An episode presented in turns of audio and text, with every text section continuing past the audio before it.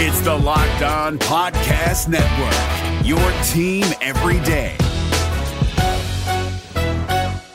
Kyle Crabbs here, host of Locked On NFL Scouting. Join Joe Marino and me every day as we provide position by position analysis of the upcoming NFL draft. Check out the Locked On NFL Scouting podcast with the Draft Dudes on YouTube or wherever you listen to your favorite podcasts. You are Locked On Dolphins, your daily Miami Dolphins podcast, part of the Locked On Podcast Network. Your team every day. What's up, Dolphins fans, and welcome to yet another episode of Power to the Pod here on Locked On Dolphins. I am your host, Kyle Crabbs, Director of Scouting at the DraftNetwork.com, Managing Editor of USA Today's Dolphins Wire, your host here on Locked On Dolphins, and your MC for Power to the Pod, which is when we take our weekly Tuesday show and we put it in your hands as fans of the team, and we allow you to steer the ship and engage in whatever conversation is most pressing and most relevant to you. We had the chance over the course of the day yesterday to hear from a ton of offensive assistants. Uh, and today we are hearing from the defensive assistants. Press conferences start at 11:15. On tomorrow's show, we're going to give the rundown and the skinny on everything that we heard from assistant coaches that was relevant for the Dolphins, but not today. Today is your show your questions, topics. We're starting with iTunes reviews. Uh, real quick, uh, I don't believe Locked On Dolphins is having any issues with Apple Podcasts right now, but it is something that's going around these days. Some of our friends throughout the Locked On Network having some hardships with getting new shows to show up in their RSS feed in the queue on their phone. So if you get through Monday through Friday and you don't have an episode of Locked On Dolphins, and you're using the Apple Podcasts, check somewhere else. Check Spotify, check Odyssey, because odds are it's there and Apple's just being a little funky. So I want to give that disclaimer. I don't believe we're having any problems, but preemptively, if you're listening to this show and you wake up on Thursday morning, you're like, damn, like Kyle took the day off. I didn't take the day off. Come on. First review of the day, Power to the Pod, comes from Kurt. Great show. Love listening to you at work. Helps the time go by faster. Thank you so much for listening. This isn't schedule related, but I was wondering why we would cut Jakeem Grant and not Albert Wilson.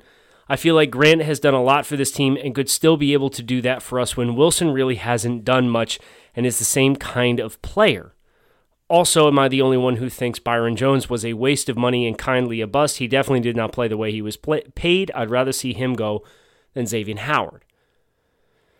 Two parter. Okay, so Wilson's role in a Dolphins overhauled wide receiver room versus Jakeem Grant's is I do think they are somewhat different roles. And they're both players who have struggled with durability and passing game volume. Neither one of these two guys is somebody who you're going to run your offense through. But I think the Dolph- the, de- the depth of the Dolphins wide receiver room solves that issue to a certain degree. Wilson, for me, much more of a true slot receiver. And what I mean by that is it's the short area agility, not just that, because Jakeem has plenty of wiggle. It's the ability to play in traffic in highly congested areas that I don't think Jakeem Grant does particularly well because of his stature.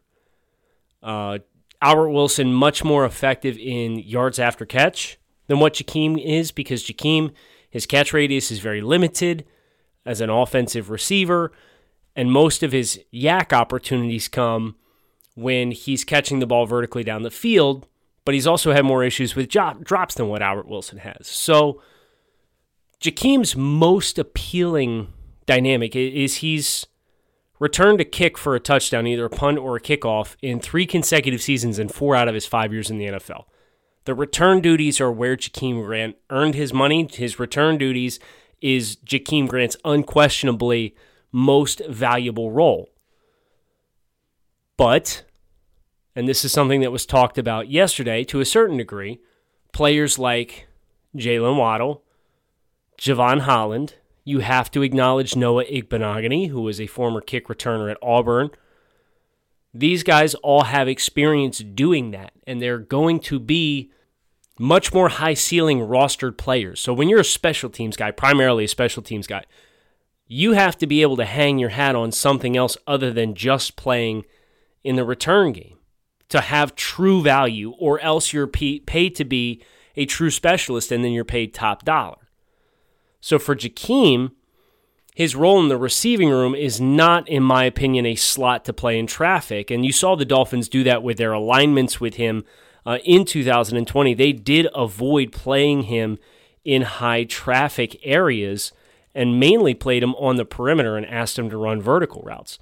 But the guys that they've brought in in the meantime since give you better versions of that on the outside. So, just real quick to put a bow on this uh, Jakeem Grant alignments in 2020. Grant took 107 snaps from the slot over the entirety of the season, and he took 255 snaps on the outside.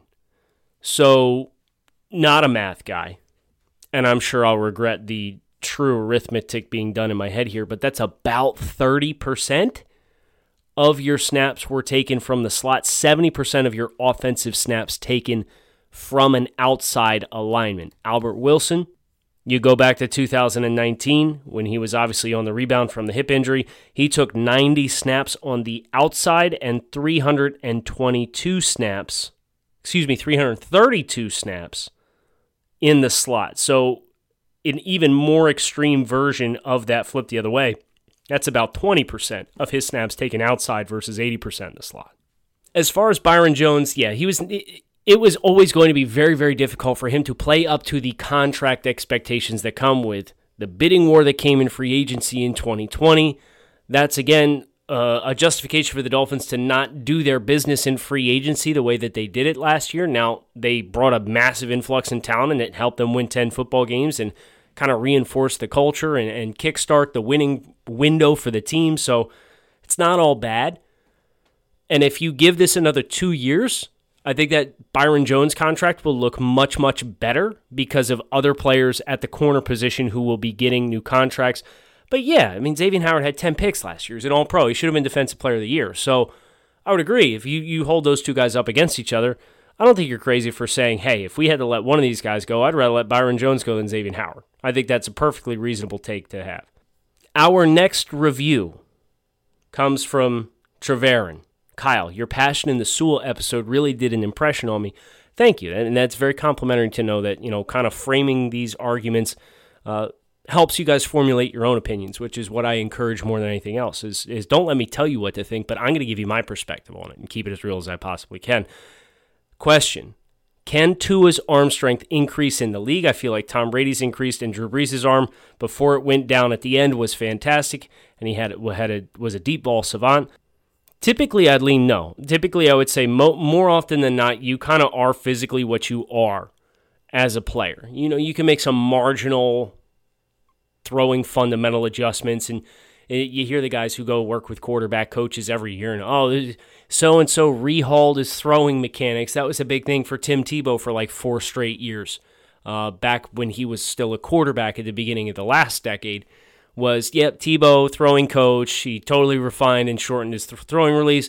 And then you get into real-time game situations and you'd go back to being exactly the same player that you were because from a muscle memory perspective that's who you are at this point in time. Now i think with tua there is some room for growth and improvement because of the hip injury and the dynamics of not being training, but instead being rehabbing last offseason. So uh, I think the version of Tua physically that you'll get this year, uh, because he was healthy at the end of the year, he had a full offseason to train and get bigger, faster, stronger. I think this version of Tua will be much more reflective of the physical talent that Tua is going to have at his disposal, and then we can kind of make a, an adjustment on our expectations. Cream Cake, five star review. Thanks, man. Uh, meant to ask this question months ago. Now feels like a good time as any.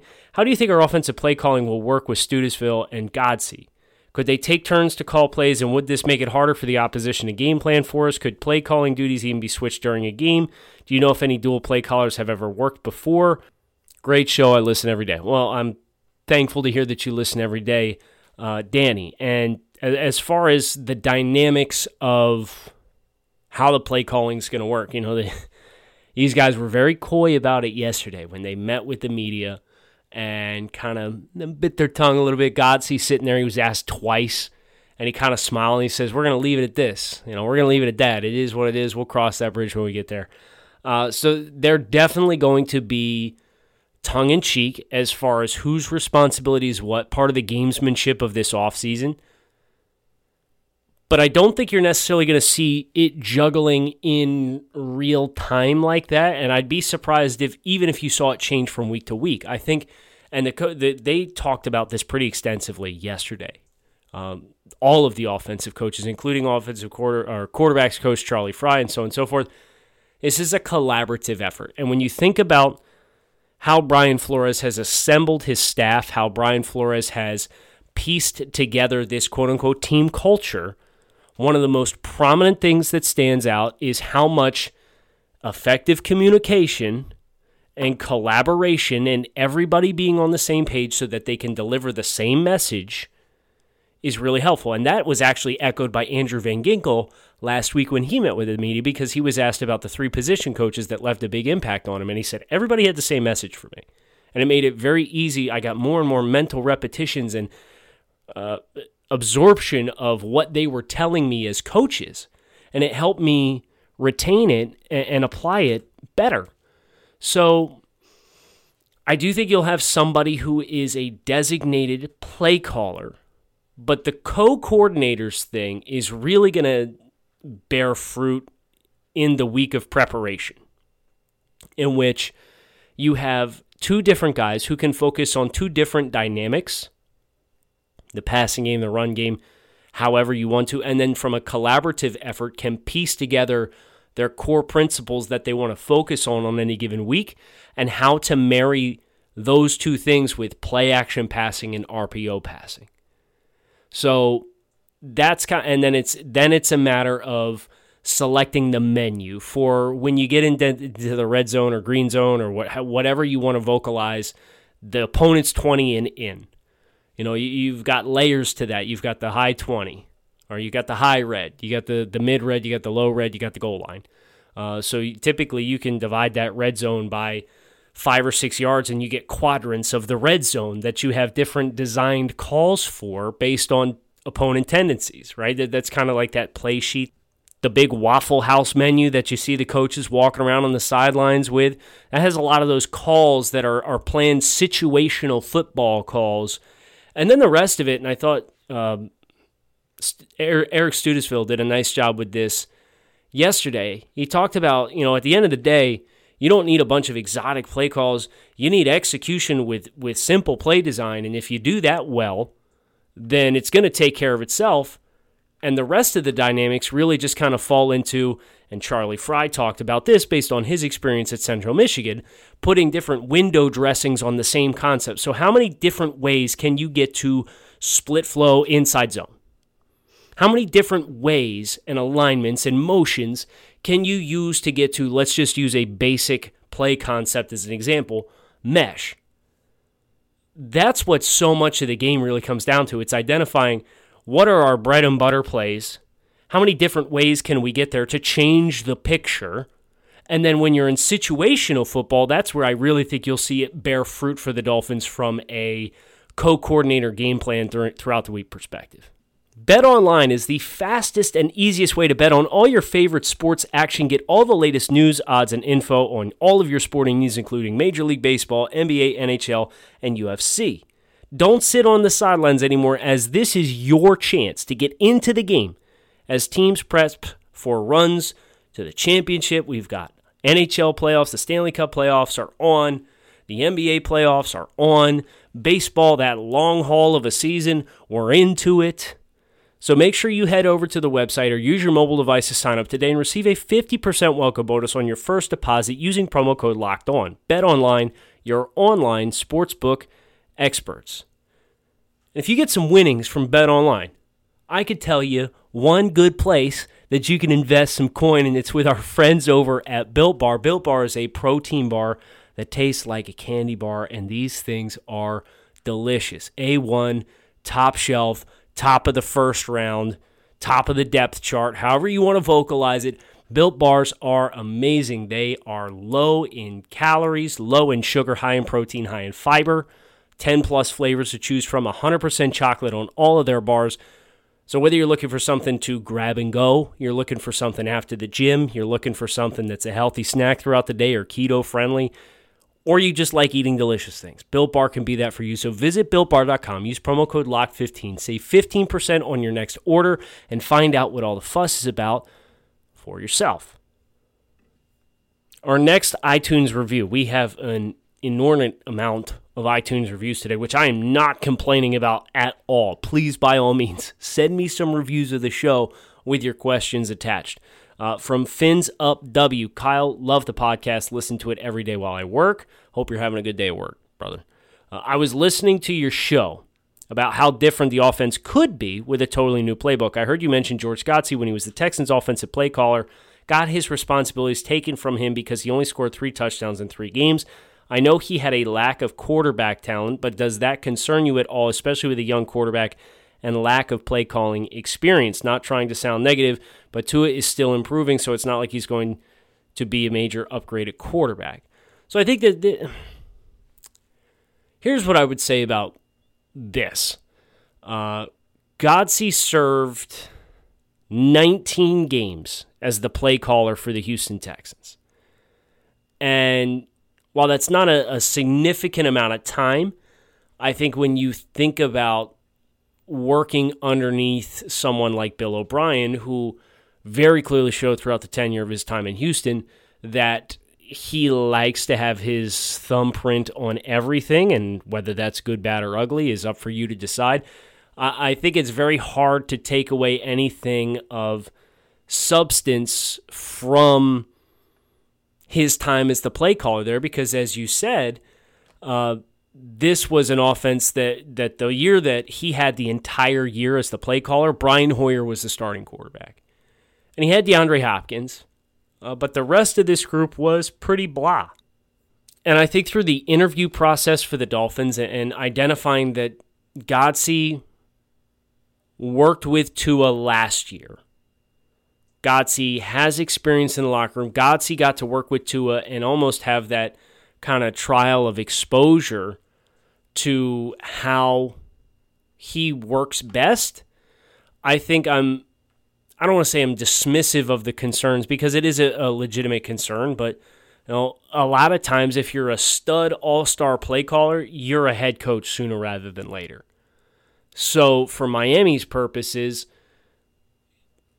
who are you going to get that's like an established play call or a play calling experience? And inevitably, anytime you hire somebody who has quote unquote play calling experience, everybody's going to point to, well, he was fired from here, here, here, here, and here.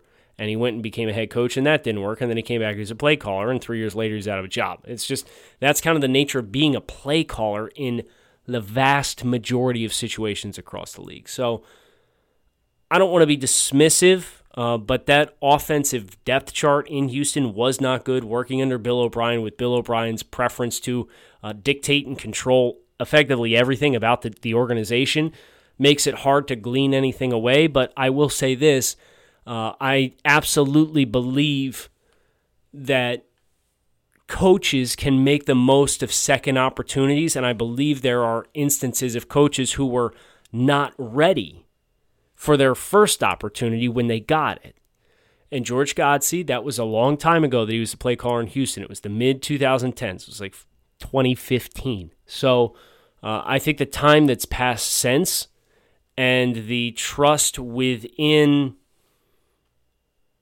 George Godsey that Brian Flores has posted as well or has shown as well as Eric Studesville uh, is notable. And I really liked the messaging yesterday from Eric Studesville, which is effectively um, it's about execution. And you listen to, and I've, I've tried to absorb a lot of coaches' clinic content throughout the course of the summer. Steve Sarkisian in Alabama, who's who's was everybody's top choice, and he obviously got the head coaching job at Texas. He didn't reinvent the wheel. He and he talked pretty elaborately about we have our core plays, our bread and butter plays, and we have a pivot off of that, a change up, if you will, to our fastball with this look. And it's usually one or two key things that are different, but we stay true to what we do well, and we make sure we're just really good at that. And you need to have variety in an NFL offense, but you don't need to have 500 plays at your disposal. If you run inside zone and you're good at it, run inside zone. And then, as we talked about a little earlier, just put different window dressings on it and have those change ups available to you so that you can manufacture some chunk plays. And, I think that's kind of the mantra of this Dolphin staff based off of what we've heard them talk about thus far. And, and I kind of I like that approach. And we'll get into a little later this offseason how that can go right and how that can go wrong. Last run from Tampa Finn. Thanks for all your hard work and engaging content. For the first few games that Fuller suspended, do you think we kick Waddle outside the boundary or play Bowden in the, and play Bowden in the slot, or we, do we just keep Waddle in the slot and allow him to get reps at his long term position?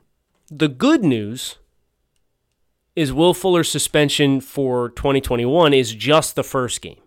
So you should hopefully see Will Fuller back on the field for week two against the Buffalo Bills.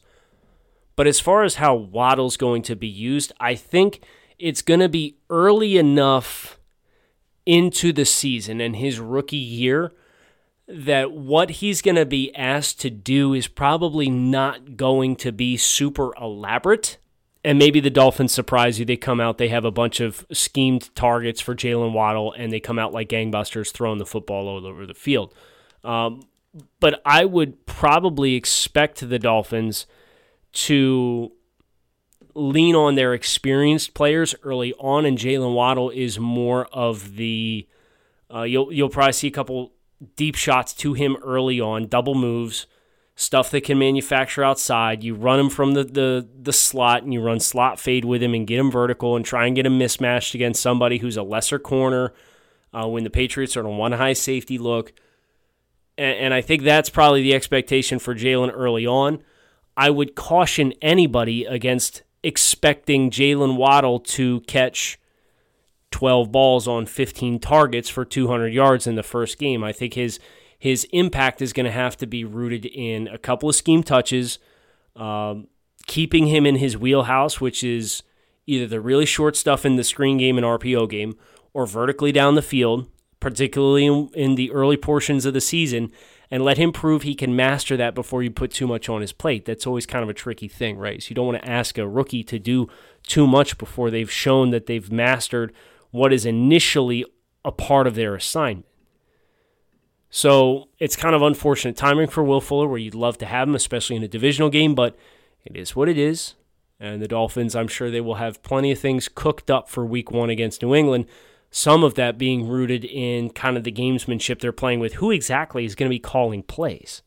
RockAuto.com is a family business who's been providing auto parts customers with high quality service online for the last 20 years. So, whether you're shopping for engine control modules, brake parts, taillights, motor oil, or even new carpet for your classic or daily driver, RockAuto.com has everything you need in one easy to navigate catalog. And in just a few clicks, you can get everything delivered directly to your front door. Best of all, prices are the same at rockauto.com for both professionals and do it yourselfers. So why would you shop anywhere else and spend up to twice as much for the same parts? So visit rockauto.com for all your auto parts needs and write locked on in their How Did You Hear About Us box so they know we sent you. Amazing selection, reliably low prices, and all of the parts your car will ever need at rockauto.com.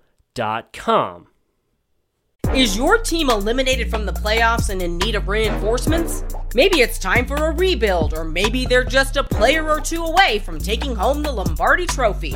Either way, join Keith Sanchez and Damian Parson for Mock Draft Monday on the Locked On NFL Draft Podcast. They'll tell you which college football stars your team will be taking in the 2024 NFL Draft. Check out Mock Draft Monday on the Locked On NFL Draft Podcast part of the Locked On Podcast Network. Your team every day. Shifting gears to Twitter questions, we got some good ones uh, to bring us home today. The first one from Ben Kyle Do you think there's any correlation between the players who the Dolphins sent on their way this offseason and the quote unquote anonymous sources who were saying the team didn't believe in Tua. I have no information here. I have no grounds for belief one way or the other here, but I would be lying if I said the question didn't at least cross my mind itself. Uh, and maybe certainly not every player that was jettisoned from the team this offseason, right? Because at some point, upgrades were necessary and some financial decisions were made.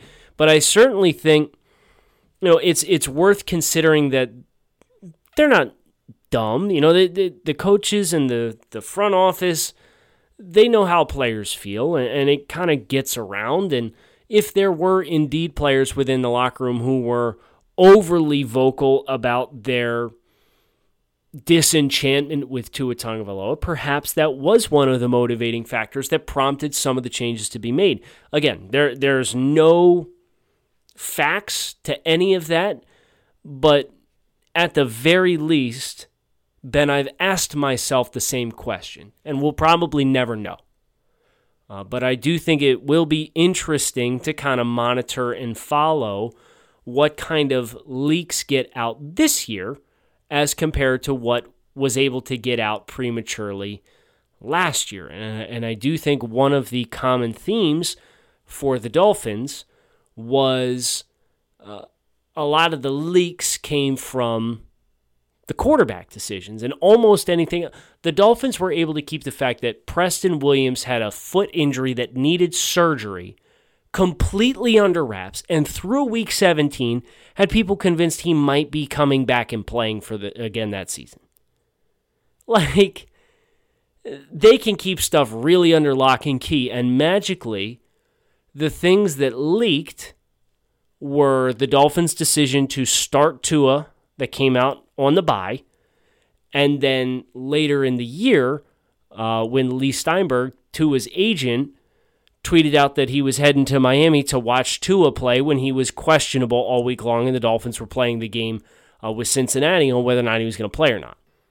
Next question comes from, oh, you didn't leave your name, sir, MD Bywater. Power to the Pod is a British fan who is hoping that restrictions will allow him to travel from Scotland down to London to support in week six. How disruptive could the London game be with no bye week on either side of the international travel? P.S. Are you going to make it over? Buy you a pint if you do.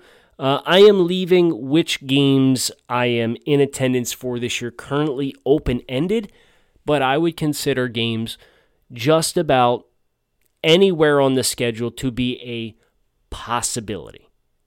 Excited to, to finalize training camp, how many games, which games, all that stuff I got to suss out and, and figure out. But uh, who knows? Scientists don't even know. Uh, as far as uh, the international travel and how disruptive that could be, I don't think it's going to be overly disruptive through week five, or I should say through week six.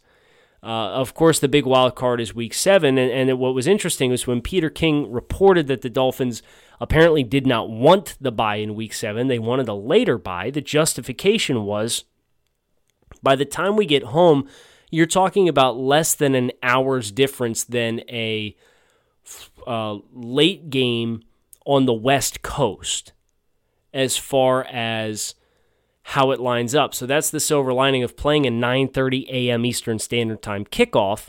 If you're the Dolphins, by the time his game is over and you get packed up and you hop on the plane, you're home like approximately the same time in South Florida than what you would be if you had to fly to say Seattle or Los Angeles to play a road game on the West Coast, and it was a four o'clock game. So I think that they're gonna try to minimize it as much as possible. Whether or not it blows up in their face and they they fall flat the following week is yet to be determined. But uh, hey, we can hope, right? Uh, the Pylon, absolutely love your Built Bar plugins. I hope they take good care of you because they're masterful. It'd be cool if you could talk about your approach for that on Power to the Pod. I know I can't be the only one who chuckles every time. I'm sure there are some people who are just absolutely fed up with Built Bar, but those people would probably be the ones that haven't ate them yet. Uh, Built Bar has been wonderful to me. They, they are always sure to send over a sample box of the new flavors when they come out. And yes, I have eaten an embarrassingly high number of Built Bar, and my quote unquote body count on that front is going to continue to skyrocket. A couple more. Next one comes from Matthew. Kyle, love the podcast. Hope to see more podcasts like the Buffalo one from last year. Since you are a scouting guru, if the Dolphins approached you for a scouting job, would you take it? Uh, okay, so a couple things here. The Bills pod, the, the week two post game show uh, after Miami lost to Buffalo was one of the notorious episodes of my career with the team uh, because it was a very impassioned and frustrated, uh, immediately after the game recorded uh, episode of Locked On Dolphins. And I can tell you guys, uh, I lost some listeners over that show because, you know, it, it was cold, hard dose of reality about the way the team was playing. And, um, uh, thankfully for the Dolphins and, and, all of our sanity, the Dolphins turned the team around. But I alluded to this earlier is, is the best thing that I can do is not tell you what to feel, but give you context on things that I know, give you context on things that I see, and give you my best version of reality and allow you guys to make the decisions for yourself. And that's what I always aspire to do on this show. Uh, as far as being a quote unquote scouting guru, uh, I am a student of the game, but I try not to use words like guru or self descriptors like guru or, or people when they have me on and they'll, they'll refer to me as a draft expert. I cringe because like, there's there's no experts in this. Uh, you can be an analyst, uh, but a guru or an expert, it's tough because there's ten times more things, hundred times more things that I don't know or I have yet to learn that I hope to learn over the next couple of years uh, versus what I do know, and that's a trend line I hope to continue. Uh, but as far as your question with the Dolphins and you know if they approach me about a scouting gig, what I would tell you guys is this, because uh, I know the last host of Locked On Dolphins left and took a job with uh, the team, Travis. So I absolutely positively adore what I do. I feel very very blessed to be able to work my dream jobs and work for the Draft Network as a player valuation uh, individual and scout college players and, and give them evals and talk to them and learn and, and talk to their coaches and people around their programs and create a big board and participate in mock drafts and all that stuff. It's, it's phenomenal. And then to be able to cover the Dolphins, in addition to all that, I'm living the dream as far as my opportunities and, and what I have in front of me. There are very few situations that would change my employment status. But when I started working towards this, when I started creating a portfolio for myself in 2012, 2013, my objective at the time was to get a job in scouting and to work for a team. So if the Dolphins, the team that is nearest and dearest to my heart, rang me up and for some reason felt like I would have value to bring to their front office, uh, I'd lose a lot of sleep thinking about it and my gut would tell me I would want to pursue it and at least give it the chance. But it would hurt to walk away from the things that I'm doing now, but that would be a totally different fulfillment of a totally different dream. And uh, to do it for Miami would be quite the experience. Last one today comes from Danny. Was wondering if we were going to get a Danny question this week. It's good to see you, man. Uh, name a dark horse player on offense and defense that's going to have a breakout year for the team. Hmm. I feel like finding dark horses is tough because how comprehensive we are uh, with the roster in its entirety. But I'll go off the beaten path a little bit and I'll say Brandon Jones, the safety from Texas, third round pick from 2020, uh, is very well positioned with the other players in the secondary between the corners and the other safety room to have a specific role that might not be more than 40 snaps a game or so defensively. But that is a role that should allow him to do what he does absolutely best, and he should have a good deal of success in doing so. On the offensive side of the ball, man, I think they like Malcolm Brown a little bit too here. You know, Myles Gaskin, obviously, uh, the sweat equity that he put in with the team last year and the production that he had on the games he was on the field, but uh, they're going to want to bang and be physical a little bit. And I think Malcolm Brown, um, at least early on, and, and he's on a short term deal here. Gerrid Doaks being another seventh round pick, like I wouldn't be surprised if he ends up having a bigger role than we're probably talking about at this point in time. But I hope you all will talk about Locked On Dolphins by listening to some more shows this week and uh, engaging with me on social media at Locked On Fins or at Grinding the Tape on Twitter. Thank you so much, as always, for partaking in this week's episode of Power to the Pod. Could not do it without you guys. This gig, you know, I said a little bit how much this is a dream opportunity for me. Uh, it is what it is because of you guys and the engagement that I get and being able to connect with the Dolphins community. So uh, thankful, as always, for each and every one of you. Fins up. Keep it locked in right here on Locked On Dolphins. I hope you guys have a great day, and I hope to talk to you again tomorrow. Hey, Prime members, you can listen to this Locked On podcast ad free on Amazon Music. Download the Amazon Music app today. Is your team eliminated from the playoffs and in need of reinforcements? Maybe it's time for a rebuild, or maybe they're just a player or two away from taking home the Lombardi Trophy.